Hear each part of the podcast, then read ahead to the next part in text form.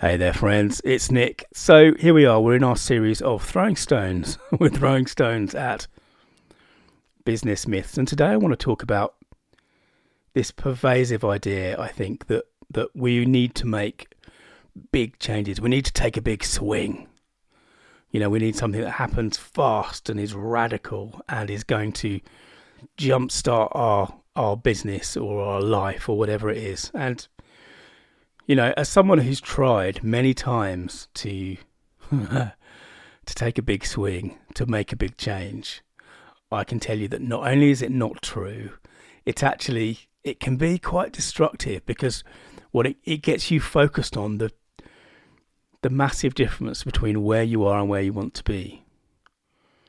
And we're often caught in this trap where we feel so far from where we want to be in our business lives, particularly, but it might be any part of your life, I guess. But you feel like you're so far that you need to do something radical. You need to really hit the ball out of the park.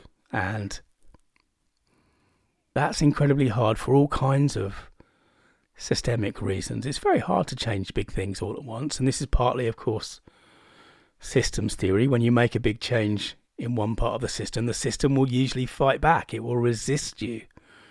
You know, if you've if you've started a diet or decided you were going to journal or you've said I'm going to write a blog post every day or you know all this kind of stuff, the system fights back. Reality fights back. And you know, if you've been listening to the podcast for a while, this will not be a new idea to you because I I talk about it a lot, but but actually it's so much more powerful to take little changes, to make little adjustments, to build things step by step, brick by brick, to take the compound interest. And one of the reasons it's more powerful is because you are so much more likely to do the little things than you are to do the big thing. And what we see, and you know, this is true of my my life, what I've seen in my life, in my career, is that we you know, our, our, growth looks like a sort of a step where we go along this plateau for a while, and then we say, "I'm going to make do this really big change,"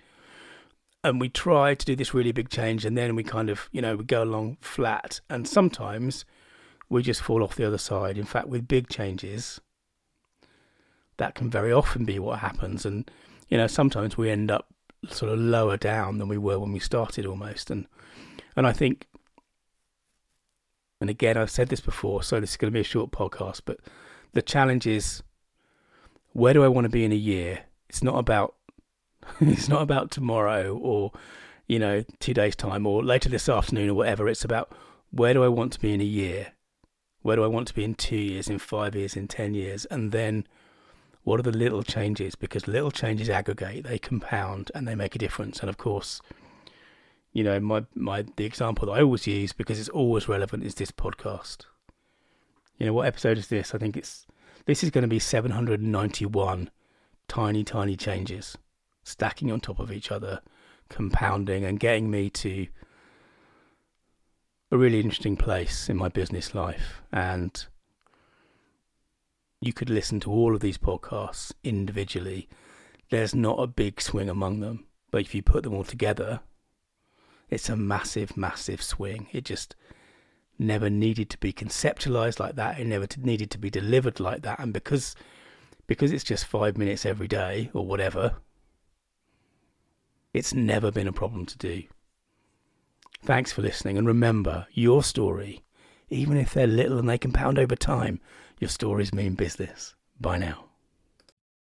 Hey, this is Nick. Thanks again for listening. To dig deeper, search for story.business.